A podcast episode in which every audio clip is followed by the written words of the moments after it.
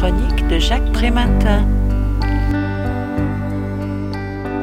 La criminologie s'est toujours focalisée sur les transgressions des classes les plus défavorisées, celles des élites étant l'objet de recherches très marginales, expliquent d'emblée les auteurs de Sociologie des élites délinquantes, de la criminalité en col blanc à la corruption politique. D'abord parce qu'elles bénéficient d'un prestige qui contribue à banaliser leur illégalisme.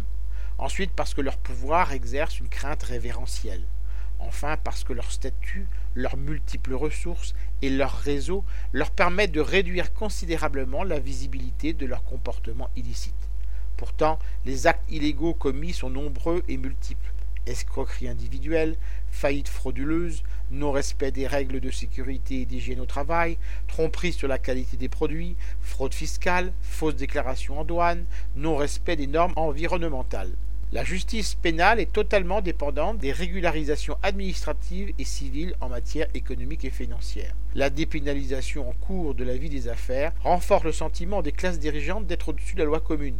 Si la probité publique et l'honnêteté sont des valeurs essentielles garantissant l'égalité de traitement de tous les citoyens, l'action publique est frappée au coin de la plus grande des timidités quand il s'agit de s'attaquer à la corruption et à la criminalité financière. Ainsi, la délinquance astucieuse représente-t-elle 10% des condamnations pénales et la délinquance économique 4%. Longue est la liste des scandales ayant fait l'objet d'enquêtes n'aboutissant à aucune condamnation ou à une peine symbolique. Mais la criminalité en col blanc ne peut être analysée en dehors du façonnage éthique des individus, de leur rationalité et de leur point de vue déontologique fondé par les seules compétitions et recherches effrénées du profit maximum.